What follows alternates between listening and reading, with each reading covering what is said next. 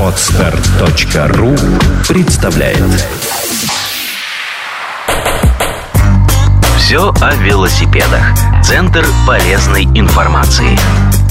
И снова здравствуйте в эфире podstar.ru и подкаст «Все о велосипедах». Меня зовут Миша Кокин, и сегодня у меня в гостях особенный гость Андрей Ханалайнин, человек, который э, умеет и любит кататься на велосипеде, в том числе зимой, особенно зимой. И э, не раз мы уже говорили о велопутешествиях, об экстремальных велопоходах, э, но сегодня мы э, наверное, как-то более подробно углубимся во всю технику, во все нюансы э, вот таких экстремальных вылазок на э, двухколесном транспорте. Андрей, здравствуйте.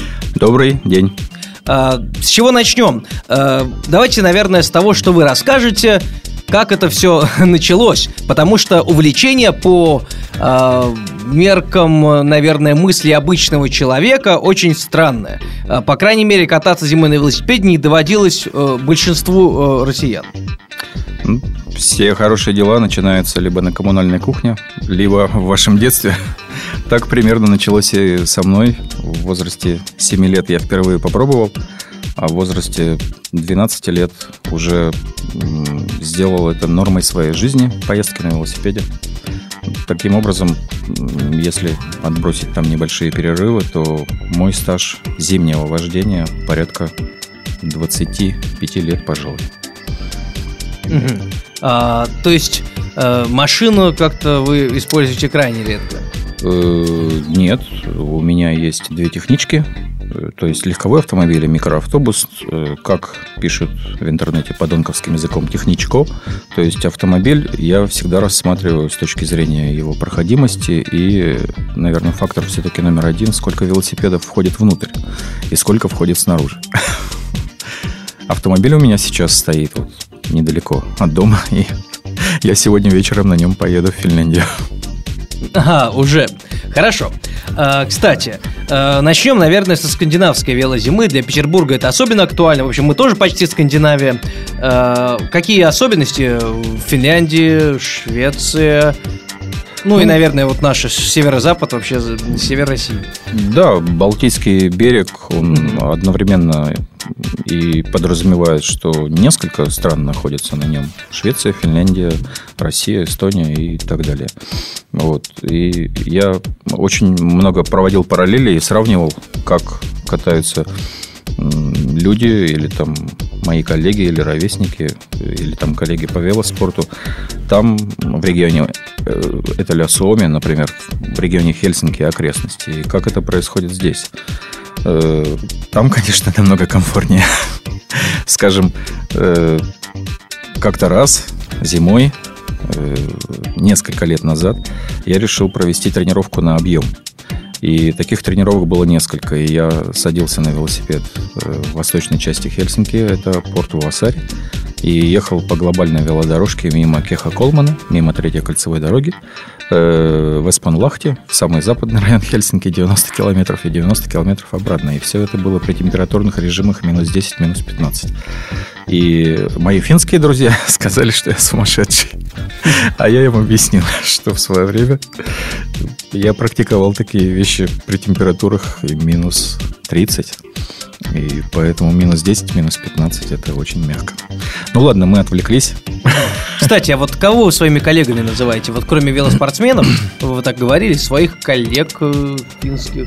Ну, э, в финском языке есть такой термин полкупюрали туя матка. То есть путешествие на велосипеде на работу, туя матка, и, и обратно.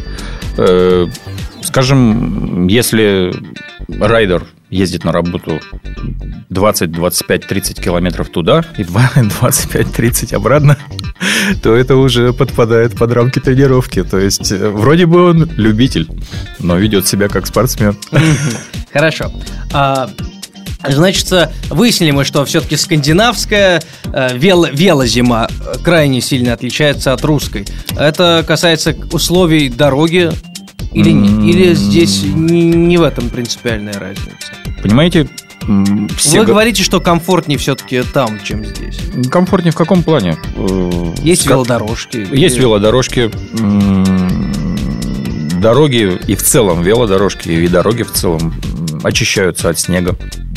И много других факторов. Там масса велопарковок, масса каких-то велосипедных facilities, там возможностей что-то а, сделать. Через каждое определенное количество километров даже между городами за границей есть э, зоны отдыха, э, да. гостиницы, да. зоны Wi-Fi. А, хорошо, но все-таки давайте вернемся к нашим реалиям, э, к тому, что ближе все-таки. А, нюансы велозимы в России. Давайте начнем с погодных условий, да, все понятно, то есть до минус 30 легко.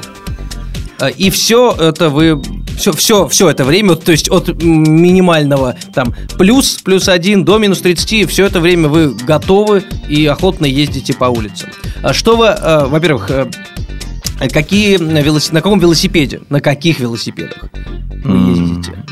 Поскольку специфика вот э, ленинградской велозимы подразумевает, что на дорогу высыпается много соли, реагента, кислоты, как это по-русски назвать, еще не знаю. И та вот, с позволения сказать, каша, которая падает на ноги велосипедиста, на его велосипед, на его резину, на звездочки, на цепи и на прочие там расходные материалы, так называемые. Это что-то, конечно, ужасное. То есть... Э, по возможно... Вы едете на бронированном велосипеде специальных сплавов. Э, зимой, друзья мои, желательно брать велосипед как можно дешевле. Вот. Если есть возможность, чтобы у вас была спереди одна звездочка и сзади одна звездочка, а переключение передач, например, было сосредоточено внутри задней втулки, так называемая планетарная втулка, это был бы оптимальный вариант. По той причине, если у вас сзади будет там 8, 9, 10 звездочек, э, то у вас очень быстро все они забьются солью, снегом, кислотой, чем-то страшным, какими-то страшными составами, и вы не сможете переключаться. То есть у вас велосипед так или иначе превратится в сингл спид. Поэтому не надо ждать, пока он превратится, а лучше априори на линии старта взять и применить сингл спид. Либо взять велосипед с планетарной втулкой, где редуктора внутри задней втулки позволяют вам переключаться и делать передачку полегче. А, ну, а, что еще в велосипеде важно? Какие покрышки, например? Mm. А, ведь э, я знаю, есть флетбайки с очень широкими покрышками. А что вы используете на своем, как вы говорите, зимнем, не самом дорогом велосипеде, на котором лучше всего кататься в России, чтобы э, свой любимый байк не испортить ненароком? Ну, давайте так начнем. Здесь э, в покрышках, э, будь это шипованная покрышка или будь это так называемый трактор, то есть покрышка с таким вот э, протектором, как у трактора Кировец Путиловского завода. Вот. Э, в покрышке очень важна ширина. То есть э, зимой э, ширина покрышки дает вам устойчивость, дает вам какое-то вот ощущение надежности на дороге и так далее. Естественно, если у вас пробеги небольшие, можно там замахнуться на что-то широкое, даже на фэтбайк и так далее. Вот. Если э, пробег большой, то чем меньше пятно соприкосновения, тем легче вам, лучше вы себя будете чувствовать под вечер, менее уставшими. Естественно, если это будет для вас первая зима, или даже вторая, или даже третья, то, пожалуйста, дайте себе некоторый вот запас устойчивости, возьмите покрышки пошире.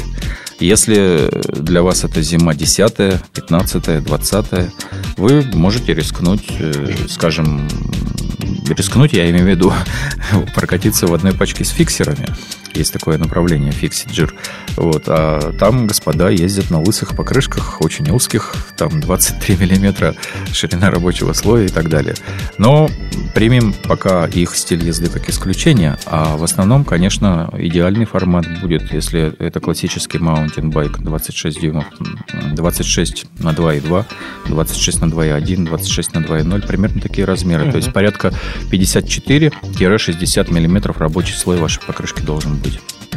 Естественно, если вы хотите э, зага- гарантированно стоять на дороге, а не лежать на дороге, ну, я имею в виду на льду прежде всего, или там в снежной или в ледяной каше, то ваша покрышка должна быть шипованной, и не надо идти на компромиссы с совестью. Там где-то на, в интернете на форуме вы можете прочесть, что сзади достаточно трактора, а спереди пусть будет шиповка, пусть будут обе шиповки. Тогда э, ваши домочадцы, ваши родные, э, любимые, жены и так далее вас дома дождутся вечером. А как быть э, со скоростью с такими покрышками? Как быстро может передвигаться велосипедист зимой? Ну, знаете, зимой все-таки для, Скорость рай... не главное. Для, для райдера важнее устойчивость на дороге и, и вот какая-то такая, не знаю, надежность передвижения, а не скорость. Да, есть отдельные участки, где можно поскоростить, где можно себе что-то позволить. Но прежде всего, друзья мои, устойчивость. Не забывайте об этом. Хорошо. А если, ну, мало ли, может придется тормозить ногами, бывает такое. Что на ноги одевать? Во-первых, э, мы говорим о соли, да, русской, о русских э, дорогах, да и вообще любой, любых зимних дорогах, да, по сути, скользких, э, э не всегда уютных. Что одевать на, одеть на ноги, да, может быть, как-то защитить, одеть полиэтиленовый пакет на оба ботинка. Ну, полиэтилен это тоже решение, вот, и я бы даже сказал, это самое бюджетное решение, но... Ну, или бахилы. У полиэтилена есть один один минус, да. Он, он не дышит. А, вот. вот. Если вы, например, передвигаетесь на работу и домой и так далее, и вы хотите, чтобы ваши коллеги в офисе не стали фетишистами, то есть не нюхали, прошу прощения. Вот э, то, что вы достанете из велотуфель, из велоботинок, э, то я очень вас попросил бы обратить внимание на какие-то более-менее профессиональные виды обуви. Э, в принципе, себя очень хорошо оправдали так, велотуфли с э, верхом из гортекса. Или там велоботинки, пожалуй, поскольку они высокие. Подошвы вибрам, верх гортекс. Чтобы там не делать рекламу какому-то определенному бренду, я просто расскажу специфику. Как, да, как и если стоят. можно еще оценок, сколько они стоят, тоже важно. ну, что вам сказать? Хорошая обувь должна стоить э, в любом случае где-то 150 плюс-минус 50 евро. То есть, э, скажем так, сколько это будет? 6 плюс-минус там сколько-то тысяч рублей. Плюс, плюс-минус. Э, но не забывайте, друзья мои, это только ваши велоботинки. Вот. Подразумевается еще, что обувь, она должна иметь, э, я имею в виду, ваша нога должна быть укрыта тремя слоями. Велоноски хорошие а, вот с гортексом, да э, велоботинки, велотуфли, а сверху велобахилы там или велочуни. Э, так, тут, так, а поподробнее, да-да-да. Тут еще подразумевается, что велотуфли подразделяются на велотуфли так называемые для гонцов, для велогонщиков, для спортсменов, то есть там с узкой колодкой, обтекаемые и так далее. И велотуфли для туринг формата, там, то есть с широкой колодкой, такой вот туринго-трекинговый такой ботинок с виду это выглядит. А, естественно, если это для вас первая зима, то я бы вам не рекомендовал применять так называемые контактные педали, то есть пристегивать ваши велотуфли, велоботинки к педалям, а ездить, как говорят в нашей среде, на педалях-топталках, то есть педалях с широкой платформой, с зацепчиками, угу. чтобы в любой момент, если вы почувствовали что велосипед теряет свою правильную траекторию, вы могли снять ногу там с этой педали и поставить ее там, не знаю, на снег, на поребрик, на бордюр, как это в Москве или в Петербурге да. говорится. Хорошо.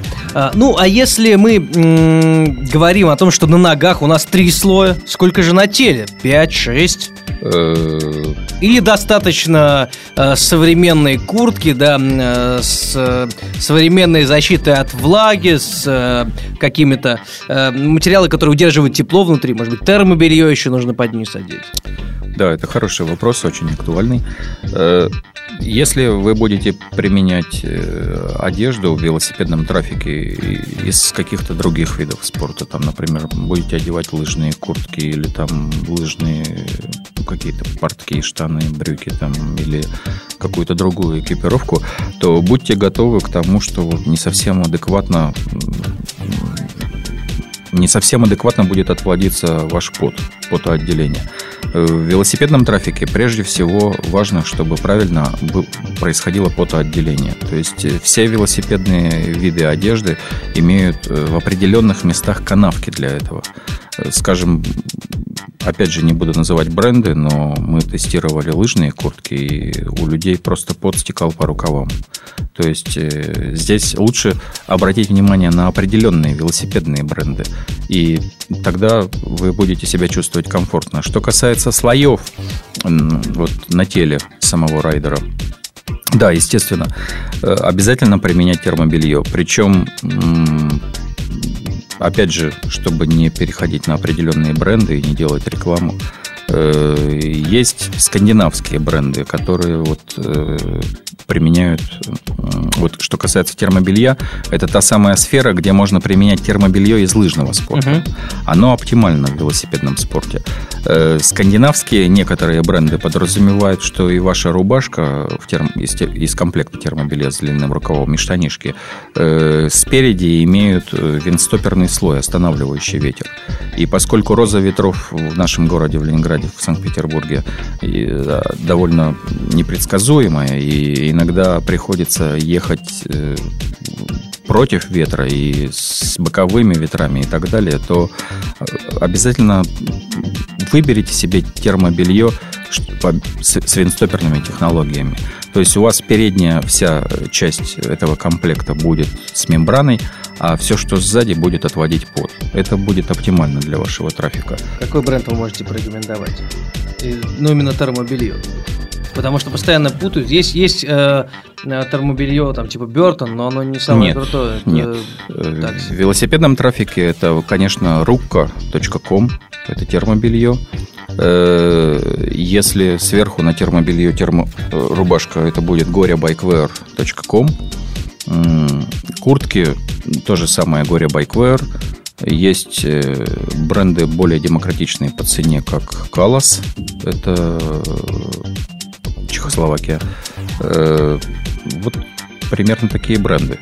Э, а в России все можно найти?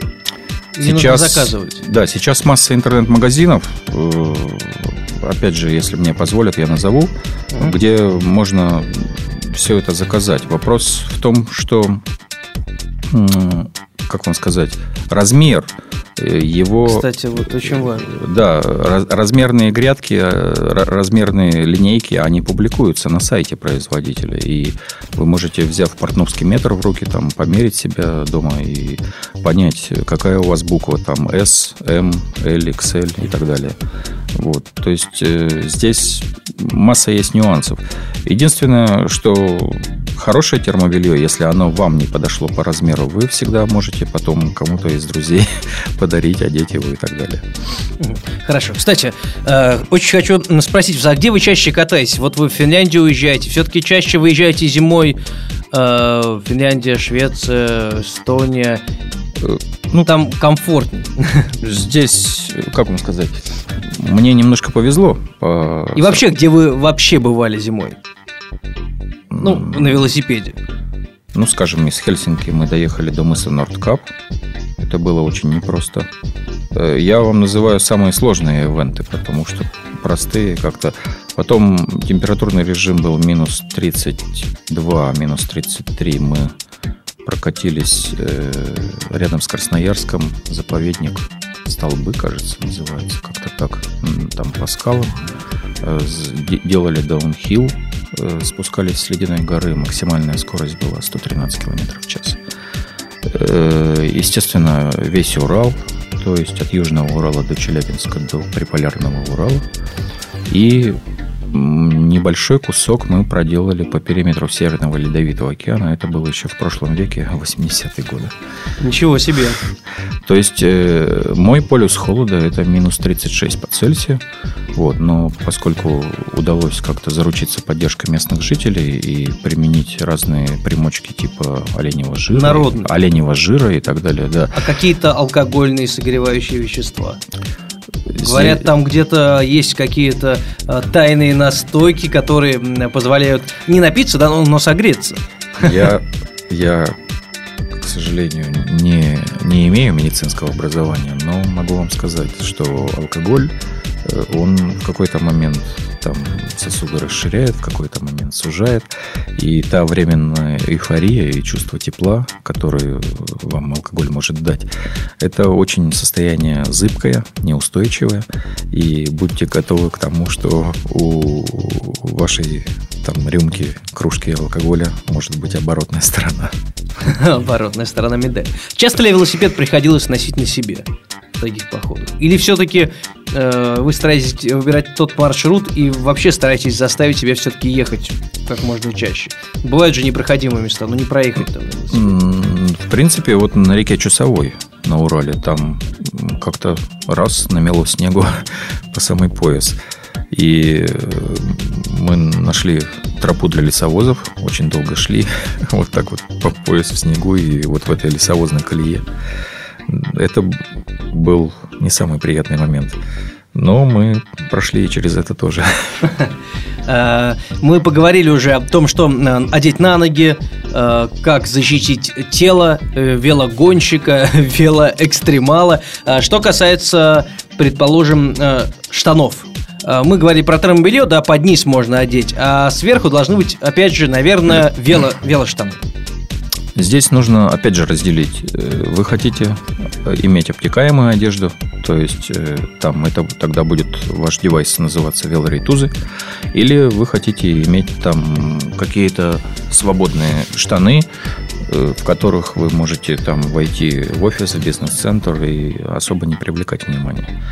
То есть, в принципе, и той части райдеров и этой части райдеров мировая велоиндустрия помогает. Что-то выпускается, делается. И э, штаны свободные, они заканчиваются у вас где-то в районе пупка, то есть э, они, скажем так, без лямок идут и не защищают вашу спину там от э, продувания, от ветра, от ревматизмов и прочих форматов. А велоритузы, они как раз идут с лямками, они хорошо защищают спину вашу и когда вы едете большие расстояния, то велоритузы, пожалуй, более выигрышные. А какая структура? Э, это, опять же, какой-то э, тип мембраны установлен, как на сноубордических штанах? Э, мембраны запатентованы, имеют там свои названия. Самые знаменитые, конечно, Винстопер, потом идет Винтекс и, и так далее. Очень много названий. Суть мембраны в том, что я лично вот уважаю мембрану изовинт, потому что она подразумевает защиту не только от ветра, но и от дождя, и от влажного снега и так далее. То есть, скажем, опять же, в скандинавских условиях желательно еще иметь более-менее универсальную мембрану, которая защитит вас от неожиданно э, начавшего падать мокрого снега. А, да, мембраны используются помимо штанов, да, в сноубордических, в том числе куртках. А, есть ли разница здесь, как в термобелье? Э, лыжная это одежда верхняя, да, либо велосипедная специальная? Или можно выбирать э, между? И то, и другое подходит? К счастью, современные производители сейчас выпускают велосипедные зимние термокуртки с отстегивающимся рукавом. Если там 10-15 лет назад, когда этот вид велоиндустрии только развивался, э, вас вынуждали покупать отдельно безрукавку для демисезона и отдельно термокуртку, то сейчас вы покупаете уже такой состоявшийся продукт, то есть вы можете эту самую вашу зимнюю термокуртку использовать еще и в демисезон. Скажем, когда в апреле, в мае дуют сильные ветра, и выезжаешь потренироваться здесь, вот в окрестности Ленинграда, то тебя без этой безрукавки может просто продуть. А если будешь применять куртку целиком с рукавом, то тебе будет э, жарко в ней чрезвычайно при плюсовых температурах. Э, мембрана на термокуртках современных велосипедных располагается и спереди, и сзади. Канавки потоотведения ведут, идут по э, так называемой бочине райдера и по рукаву. Э, пот отводится хорошо очень. Если вам попалась термокуртка с неотстегивающимся, с неотстегивающимся рукавом, не печальтесь, вы будете применять ее зимой. В принципе, Следующую свою куртку вы можете купить уже с рукавом отстегивающимся. Одежды никогда не бывает мало. Если вы, например, вечером приехали, и ваша одежда потная, грязная и так далее, и после стирки она не успевает до утра высохнуть, у вас всегда должно быть что-то на подмену. Да, вот мы поговорили о, о цене примерно, да, о цене велоботинок, да, или как их правильно называть, ну, велоботинки, да, будем да. так считать. Вот по поводу велоштанов, велокуртки и термобелья. Термобелье сколько может стоить? 3-4 тысячи, как самое среднее на там, рассчитанную температуру минус 10, минус 15. Но есть же и другие температурные рамки. Вы говорите, что ваш предел минус 36. Я сложно представить, насколько профессионально и насколько дорогое белье нужно использовать в таких условиях. Скандинавский лидер это будет ruka.com, термобель... выпускающий термобелье.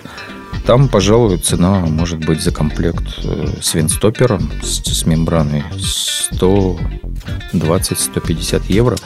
Если вы дождетесь конца зимы, март-апрель, и, распродажи. Э, и попадете на распродажу, то вам сильно повезет. Вы за эти деньги купите два комплекта. Э, так что сами сделайте выбор, как, где и что покупать. Для начала, если ваш трафик будет только городским, внутри города, то не обязательно покупать очень дорогое термобелье. Купите то, которое вам попадется. А потом постепенно уже прикоснетесь э, к легенде. А, хорошо. Ну, а велоштаны и велокуртка? Э, я так понял, интересует цена. Цен, ну, интересно, понял. конечно, потому что э, очень важно, знаем, что, предположим, сноубордическую куртку можно купить за 300-400 долларов, очень хорошую. А что вот здесь, в принципе, технологии одни и те же, но, может быть, все-таки есть какая-то разница? Ну, вот что касается велоритузов, э, скажем, я сам последние годы снабжаю велоспорт и любительский, и велоспорт высоких результатов. У меня на складе велоритузы без памперса, которые идеально подходят и для лыжного формата, и для велоспорта, стоят примерно 55-65 евро. То есть это в районе 2200 2500 ну, Да, совсем недорого. Да. да, это недорого. Если вы хотите мембрану более продвинутую, тогда 6, э, это будет 80 евро, это где-то 3 с хвостиком, 3000 рублей. 200 рублей, 3200. Угу. Если вы хотите какое-то брендовое изделие, то тогда цена будет уже 120-150. И какие бренды евро. в этом смысле можно использовать? Ну, опять же, мировой, мировой лидер – это велосипедный дивизион корпорации Gore-Tex, лучший в мире мембраны Gore-Tex. Называется Горе Bike Wear, то есть велосипедная э, Ну, на русском, на, на русском все это звучит странно, Горе Байк. Э, да, да, но и... э, по качеству, я думаю, они одни из лучших. Ну, да, есть даже шуточки в интернете. Если хочешь горе хапнуть, полюби скорее Гортекс. Как-то так. А, вело, велокуртки, да, мы о велоштанах сейчас говорили. Ну, мы, мы говорили... Велокуртки, в общем, и, и производители одни и те же, не производят и велоштаны, и велокуртки. Сейчас, сейчас многие представители э, этого сегмента, вообще мода, конечно, на велосипедную одежду диктуется в Италии. Даже бывает термобелье для итальянских зим, э, очень специфическим образом выглядящее. Вот. Но мы говорим не про итальянскую зиму, а про скандинавскую, и поэтому надо отдать э, должное, что итальянская зимняя велоформа она, конечно, хороша для итальянской зимы, но никак не для скандинавской. Мы перепробовали много брендов. И Кастелли, и Сантини, и Парентини, и Налини, и так далее. Но вот э, пока что Горе, Байковер и Калас – это, пожалуй, идеальное сочетание цена-качества. Если у вас нет дефицита бюджета, тогда Горе Байквер. Если вы хотите сэкономить, но получить хороший продукт, тогда Калас, пожалуй. Я тестировал практически все велосипедные бренды, которые возникли не на ровном месте, а работают много десятилетий в этой области. И даже встречался и общался и живыми встречами и какими-то контактами в интернете с дизайнерами, с, разработчиками этой одежды. Скажем, последние несколько лет э, пожалуй, больше 10 лет я веду переговоры с производителями на такие темы, как кисет для мужских гениталий и автоматический носовой платок. Вы можете... Автоматический носовой платок. Да, вы можете э, надо мной посмеяться и вызв... или вызвать мне бригаду санитаров из Степанова Скворцова, но это не поможет. Проблема остается очень злободневной. Когда вы едете по чистому льду, и даже если у вас хорошее мышечное чувство и много зим позади, вам никак не отнять руку от руля и вот не удалить эти умершие лейкоциты или по-русски сопли из носовых пазух. То есть вам приходится двумя руками держать руль и при этом мечтать о какой-то третьей руке, которая сделает вот это вот магическое движение с вашим носом. Так вот, автоматический носовой платок это очень актуально для зимы, для любой. Для как, как э, простите, он мог бы быть устроен? Это как раз маленькая третья рука, как дворники на автомобиле. Пожалуй, японская компания сможет нам помочь, э, потому что э, я понял, что вот такие сложные технические решения могут на нашей планете сделать только японцы. Это будет манипулятор или что-то еще. Мы сейчас можем над этим посмеяться, но вот увидите, через 10, 15, 20 лет это решение будет уже э, каким-то образом работать. И да. использоваться. А, кстати, велокуртка, наверное, последний про нее вопрос. А, насколько важно, чтобы она сильно облегала тело или относительно было какое-то расстояние, да, вот от э, здесь, того, что снизу? Да, здесь есть правило кисти. Вот, во-первых, э, в нижнем, э, как это по-русски, подоле вашей куртки обязательно должен быть шнурочек стяжка. Если шнурочек расслаблен, то у вас должна входить туда кисть и э, входить не плоско, а немножко вот под ребром. То есть обязательно там должна быть какая-то воздушная прослойка, которая, собственно, на хороших минусах, на серьезных, и будет сохранять ваше тепло внутри. Естественно, велосипед подразумевает какую-то посадку. Не всегда это будет посадка там а-ля Харлей Дэвидсон или Мауна Койвеста. Вот. Иногда это будет посадка так называемая нулевая или там немножко с наклоном. И это подразумевает, опять же, что если вы возьмете тесную куртку, то вам никак не будет, будет не найти свое положение на велосипеде. И, естественно, э, в разных погодных условиях вы что-то одеваете под э, эту куртку. То есть, если погода щадящая и пробег небольшой, то вы одеваете тонкую э, велосипедную рубашку там под куртку и так далее. Если вам нужно там проехать ехать через все, через все Ладожское озеро э, в минус 20, в минус 25. Там, как это называлось раньше, дорога жизни. Да, то, и сейчас ее так, по-прежнему так называют. Да, дорога жизни проходит. То есть, если вам нужно ехать на Ладогу, то, пожалуйста, либо изначально оденьте побольше под термокуртку одежды дополнительной, либо возьмите с собой где-то вот заплечный востпак в рюкзак. Э, по рукам. Что с руками? Какие э, перчатки, подперчатники, может быть, нужно использовать и нужно ли э, использовать вообще? И, может быть, как-то перчатки специально приспосабливаются под специальные ручки да, на руль? Может быть, здесь есть какие-то нюансы? Ну, руль велосипеда современного подразумевает, э, что на нем еще крепится так называемая монетка или там шифты, вот э, устройство для переключения передач. Угу. Поэтому, если вы используете солдатские шубинки, очень толстые и громоздкие, то будьте готовы к тому, что эти передачи переключать толково на ходу вы не сможете. Э, перчатки желательно, конечно, чтобы они были многослойные. Скажем, современная велоиндустрия уже совершила прорыв в этой области. То есть э, велосипедные перчатки э, делаются так называемыми двухспальными, состоящими из двух перчаток. То есть сначала на голую ладонь на кисть вы одеваете перчатку тонкую э, с какими-то э, зацепами э, на тех местах, которые касаются руля, а сверху вы уже одеваете перчатку толстую. Это делается для того, что если резко изменилась погода, потеплело, вы снимаете толстые перчатки, кладете куда-то в свой велоспак, рюкзачок, едете в тонких. Если, например, вам нужно какие-то манипуляции сделать там на улице, но при этом руку совсем не заголять, не подставлять под мороз, то опять же вот эта тонкая перчатка вас спасет.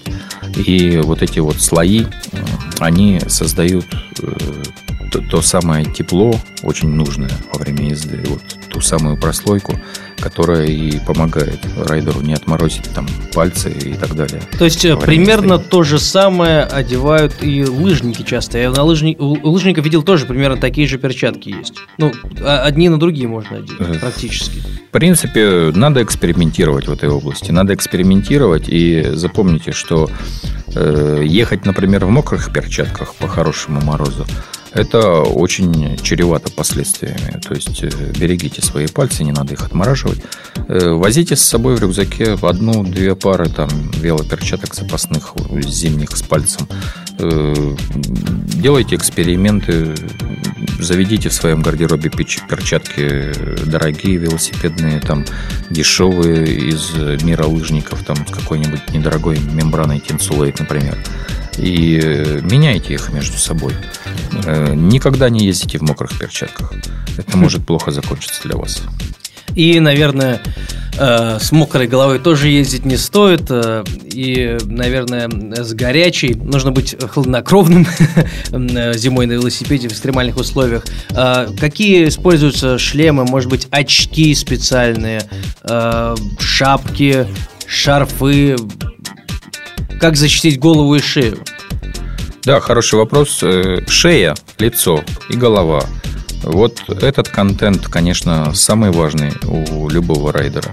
Э, если вы хотите его сохранить, то, ну, с чего начнем, наверное? Э, с велошарфа. Да, сильные ветра подразумевают определенного типа шейные платки. Э, в принципе, сейчас производители делают настолько универсальные платки, его можно использовать как платок, его можно использовать как капюшон как бандану. То есть, как э, угодно. Да, к этим платкам э, даются схемы, мануалы, на которых нарисованы картинки. Я как-то раз даже в Норвегии... Как их завязать, что ли? Да, я как-то раз в Норвегии сбился со счету вот э, там порядка 16 манипуляций. С Это как со шнурками, с, да? с одним вот платком. Ну да, формат радиовыступления не позволяет вам показать все. Вот. Но то, что вот такие девайсы существуют, вы можете быть уверены. Вот. Что касается лица, хочу вас предупредить, как опытный зимний райдер, что на лице есть две проблемных зоны. Это мочки ушей и это щеки. Э, пожалуйста, предохраняйте их от обморожения. Вот. Может быть, какие-то мазилки использовать. Может быть, периодически во время движения проверять, вот не высовывается ли мочка вашего уха из-под подшлемника или там из-под маски откуда-то еще. Что, какие виды защиты вы можете применять? Здесь, конечно, важную роль играет э, индивидуальная система потоотведения от человека, как устроены потовые железы. Есть люди, которые потеют много и обильно. Есть люди, которые потеют мало. Если вы потеете мало, то вы можете применить радикальную защиту, то есть балаклаву. То есть э, оставить маленький вырез на лице для глаз, для носа и быть полностью защищенным. То есть как у, примерно как у гонщиков Формулы-1 под шлем одевается, только там, наверное, теплее, да? Э, да, да, пожалуй. Либо вы можете пойти так называемым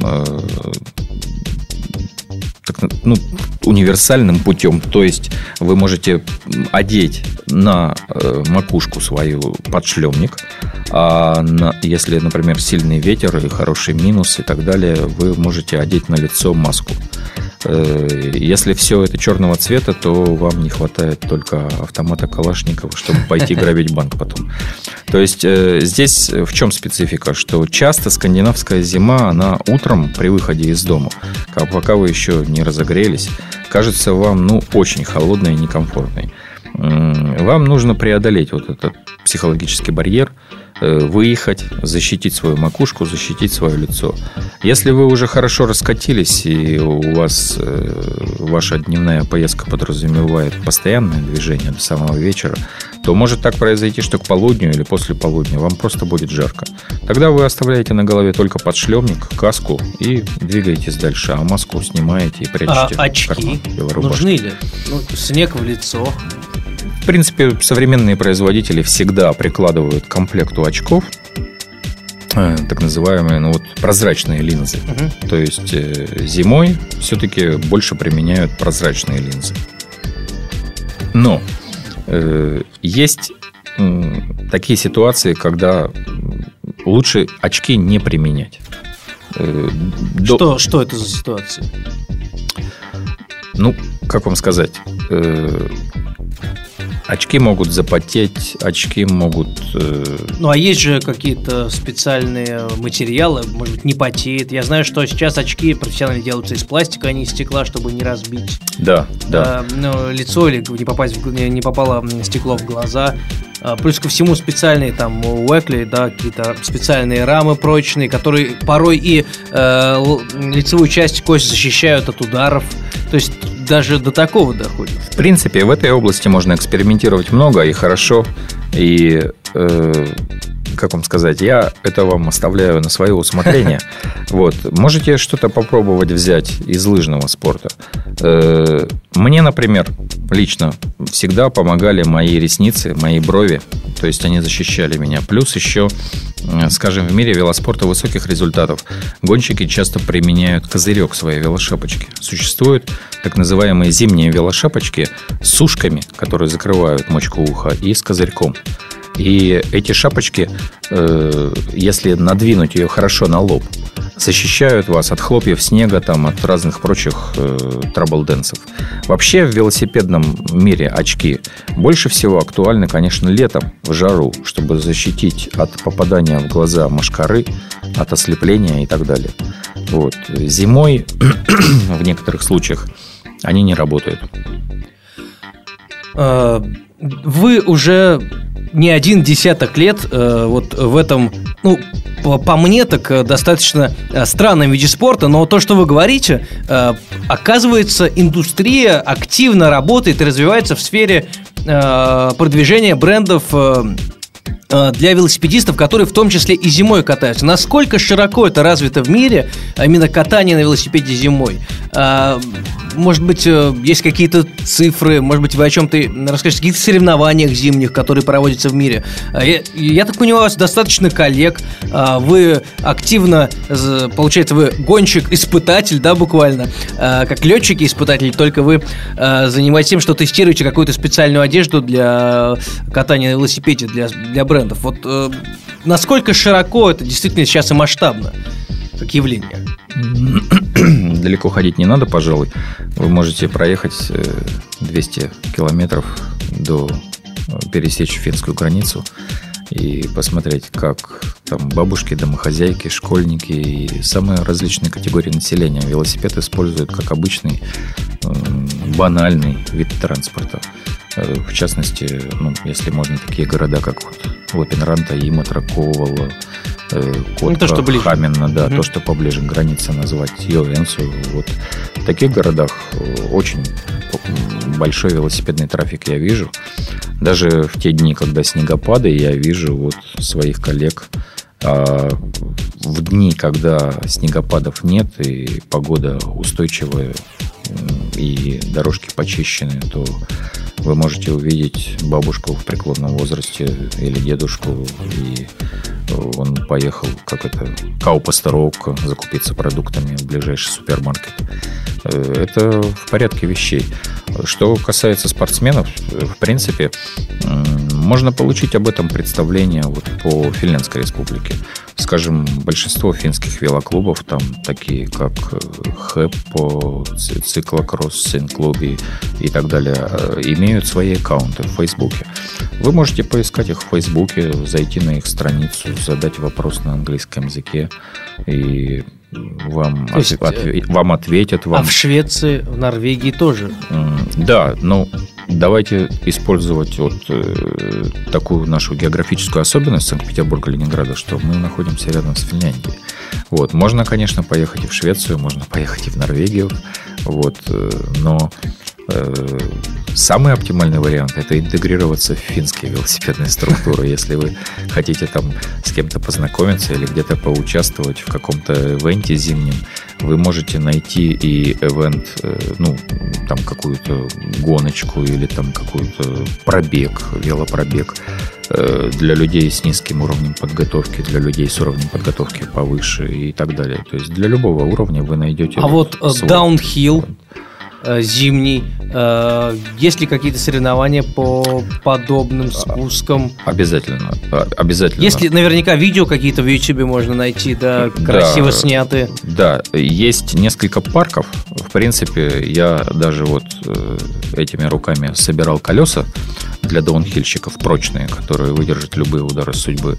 Э, Даже были прецеденты, что люди там въезжали в сосну на скорости 90 км в час э, на моих Ну, колесах. тогда нужно, наверное, защиту и на э, оде- одевать под штаны, как, как подгузник, да, вот этот защитный. Да, это и всё- спину защищать, наверное, нужно. Это Тут все уже совсем серьезно. существует, но э, моя спецификация все-таки не даунхилл. Я случайно один раз участвовал. Ты там, просто съехал вниз, ну, потому что такое получилось. Я приехал в гости в Красноярск к моему тезке, к Андрею, и так получилось, что вот там у них был открытый чемпионат Сибири, и мы с Андреем одного размера были LXL, и он мне показал глазами вот на свой велосипед, на свою форму и сказал, что вот у меня ангина 39 температура, я не могу участвовать, э, хочешь прямо езжай под моим номером, под моим именем. Ну, видимо, ребята просто думали, что я испугаюсь или что-то еще.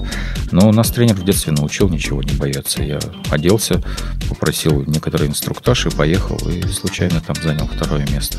Максимальная скорость была 113 км в час. Я не буду строить супермена, там было очень страшно. И э, поскольку в шоссейном велоспорте, в котором я специализировался всю свою сознательную жизнь, не принято тормозить, можно проиграть, то я вот на тех участках, где нормальные, не чокнутые представители даунхильной дисциплины тормозили, я не тормозил. И это помогло мне вот э, добраться ну, почти до главного приза. Примерно такая была история. Но эта история была со мной один раз в жизни, и я, наверное, не хотел бы ее повторять, потому что э, кто-то же должен воспитывать моих детей.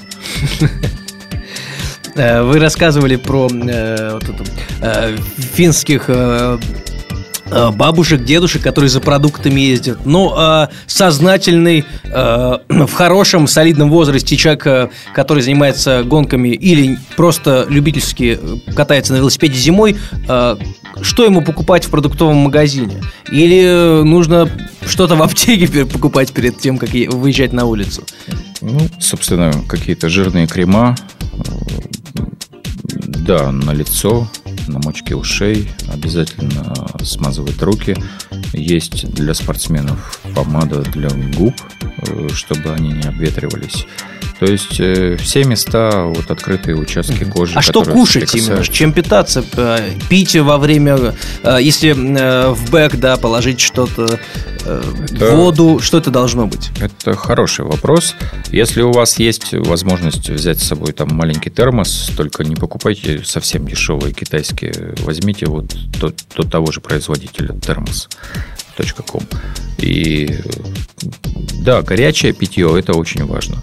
Скажем, заведующий кафедрой велоспорта Юрий Иванович Мелехов здесь вот в Ленинграде в институте Лесговта, он всегда говорил нам, что горячий чай вы можете пить хоть ведрами без А, ограничений. А, то есть чай можно? Да. Черный чай, обычный, э, с э, лимоном, с сахаром или... Желательно сладкий. Можете добавить лимон.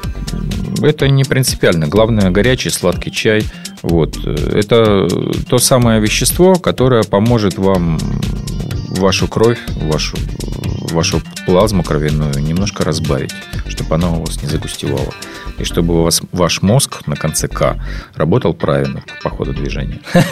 Э, э, Спасибо вам э, большое. Вы внесли тоже сюда элемент неожиданности и сделали так, чтобы наша программа тоже не загустела и внесли элемент ну, такого свежести, да, морозной. Очень здорово осознавать то, что такие, ну, казалось бы, да, странные, оказывается, уже и не странные, вполне приемлемые, интересные направления э, развиваются сейчас в мире. Я думаю, вам, как человек, который занимается этим уже много-много лет, э, вполне видна, да, можно проследить эту динамику с, с, там, с каких, с 80-х, да, годов до теперешних э, достижений технологий. Да, я вижу прогресс, и, в принципе, если у вас будет желание, пообщаться с фанатами велосипедного зимнего трафика из Хельсинки, э, которые смогут с вами говорить свободно по-русски.